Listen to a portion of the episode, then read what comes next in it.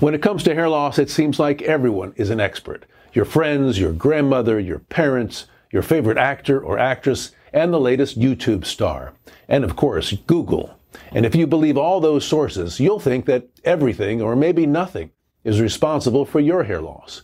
The problem is that 80% of both men and women will experience hair loss at some point.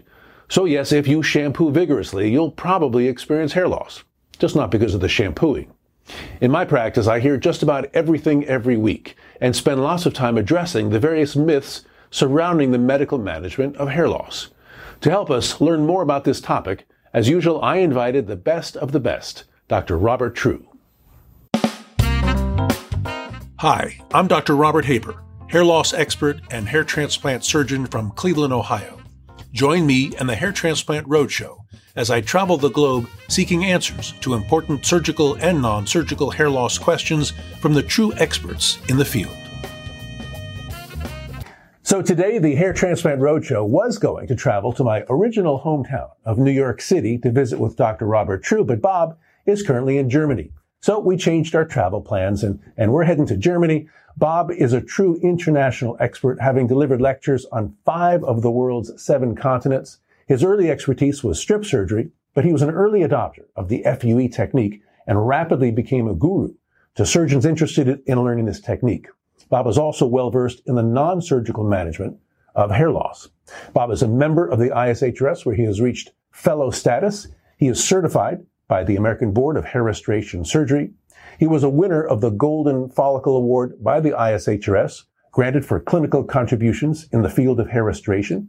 He has served on the Board of Governors of the ISHRS and served for three years as editor of the Hair Transplant Forum, the major newsletter in our field. He's lectured extensively throughout the world, has contributed to multiple textbooks, and in 2021 authored one of the latest textbooks in our field, The Practical Guide to Hair Transplantation. Unfortunately, for the field of hair restoration, by the time this segment is available, Bob will have retired from active practice, I'm sure to pursue other passions. So I'm fortunate that Bob agreed to spend a little time with me to discuss a topic he addressed regularly during his years of practice, common myths about the medical treatments for hair loss. Please help this program, of course, by selecting like and subscribe. Bob, what's your plan for retirement? Well, I, I have been involved with quite a few voluntary activities throughout my life, and I'm going to continue to do those, uh, working in uh, uh, climate issues, uh, social justice, uh, and uh, underserved populations. Those are the things that I'm interested in. Sounds like you're going to be busy, so uh, I'm a little jealous. so we'll see. well, and I'm also I could last. enjoy my grandchildren and have a lot of fun. So perfect. Yeah. So, Bob, what are the what are the, some of the most common myths you faced over the years, and how do we educate our patients regarding the truth? Yeah, I think I think this is really important as uh, hair transplant surgeons that we recognize that there's a lot of uh, misconceptions and preconceptions that patients have about medical therapy, and even though our focus is surgery, the vast majority of our patients, those that have male pattern hair loss, female pattern hair loss, surgery isn't the only answer. Medical therapy in combination with surgery is really the long term answer for them. And so we have to be effective in prescribing for them. So, first, let me talk about some common myths about minoxidil. Number one is that it works very quickly. Well, it really doesn't. And and over and over again, when I see people in consults, that I'll say, "Did have you used uh, minoxidil?" And they said, "Yeah, I tried it for a couple of weeks and it didn't do anything, and so I stopped." Well, of course, they need to understand that. First of all, it takes about six to eight weeks before we begin to see that the hair loss itself is beginning to taper off and not be at the same rate that it was. And then it takes about six months before we can see maybe some degree of recovery. So if patients don't use it that length of time, there's going to be a problem. So they have to understand the truth about that. Well, and of course, if, if, if the only thing we do for them is stop further loss, that's great too. If they don't lose any more hair, yeah. That's a huge, huge success, and people don't realize that that's that's a benefit. We don't have to grow the hair back to have success with medical management. That's right, and and a lot of people will use over the counter Rogaine, thinking that it's going to reverse what's happened, and that can happen for some people. But the main reason that they're using it and should understand is to keep it from getting worse, and so we have to address that for them. So. Uh, the the next thing a, a, myth about minoxidil is that it only works in the vertex. I hear this all the time. You know, say, "Are you using minoxidil?" And uh, no, I'm not because it only works for balding in the vertex. And the reason that that myth has popped up is that in the patient prescribing information or package insert that comes with the medication when you buy it, it says that it's proven to work in the vertex. And that was based on the studies that were originally submitted for its approval. So that's the only thing they can claim on that. But there have been many studies subsequently have, that have shown that minoxidil can be effective all over the top of the head. So we really have to make that clear to patients that it can be effective if they apply it in the front and the mid scalp as well as the vertex area. I think that's that's that's a great point. And people ask me, well, why don't they just get approval for the front as well? Uh, and they don't realize that to, to get a new indication like that would cost whoever would try to get that, that approval would cost between two and three hundred million dollars in clinical trial expenses to get the FDA to agree to, to say that new area. So no one wants to spend that kind of money. Right. We'll get it approved in one area, but they'll, they'll apply it everywhere else. Yeah. So, so the fact that many people misunderstand that is we can understand how that's happening. And if we don't recognize it and explain it to our patients, they're probably not going to have that information. So it's important to do this in the consultation. Um, now, and uh, another common myth about minoxidil uh, is that it uh, worsens hair loss. And uh, the truth of the matter is that there can be an increased shed in the first few weeks of use, but long term, it's not going to worsen the hair loss. Uh, and so we need to make that clear to patients that they may see in, increased shed in the beginning. Ignore that. By about six to eight weeks, that should begin to taper off, and then the effect should be there. Uh, and sometimes patients will say, Well, I'm not going to use Rogaine because it, it affects your libido and erection. And that myth is just pure crossover confusion with our friend finasteride. So, the most common myth about finasteride is that it's a very, very high risk for side effects. And that's simply not true. There are side effects that can happen, but that basically involves maybe five, maybe three or four percent of patients will have side effects. So the vast majority of people who use finasteride won't have side effects. And then another common myth about finasteride is that it may cause permanent infertility. Well, finasteride does lower the sperm count. Uh, that's a that's a temporary effect. So if you're taking finasteride, your sperm count will be lower than it is if you're not taking it. But if you stop the finasteride, the sperm count will come up, and that degree of sperm count reduction is is for the vast majority of men not sufficient to affect their fertility. But if a if a man has a pre-existing low sperm count, that could tip them into a level where they're it's affecting their fertility. But if the medication is stopped at that point, the sperm count will go back up to whatever level it was before. So that's that's an, another important thing to address. And and a big problem a big problem is that some of these issues are very common amongst men.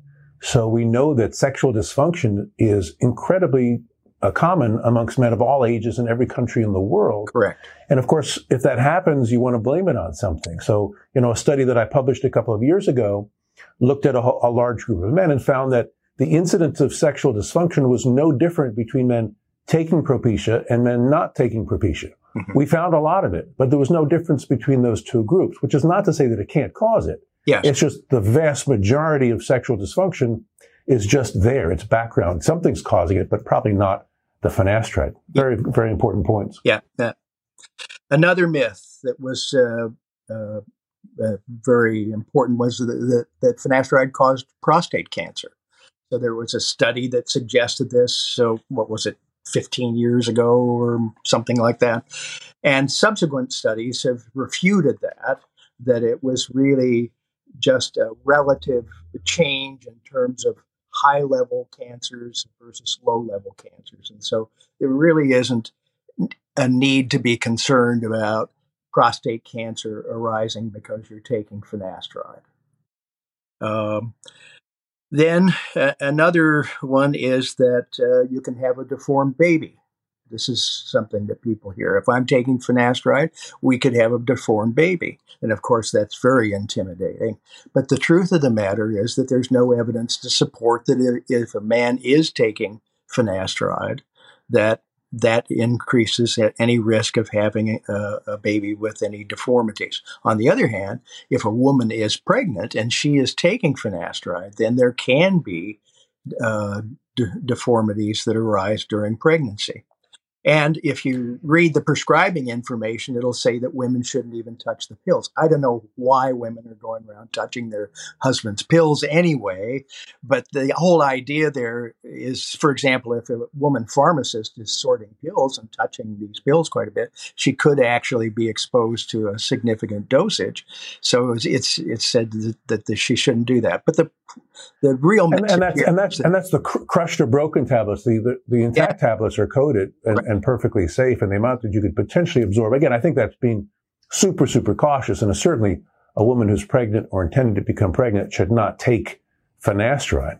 But as you were saying, there's just not enough finasteride delivered in right. in semen to cause a problem. And then, very importantly, because between both forms of finasteride, Propecia and, and Proscar, it's been around for 25 years at least. There's never once anywhere in the world been a, you know, a Propecia baby been born anywhere. Right. Uh, or, or any cancers that have been legitimately associated with finasteride. So all reasonable concerns, but we would have seen that somewhere along the way. It's, it's never happened. There's no such thing as a finasteride baby. Correct. Correct.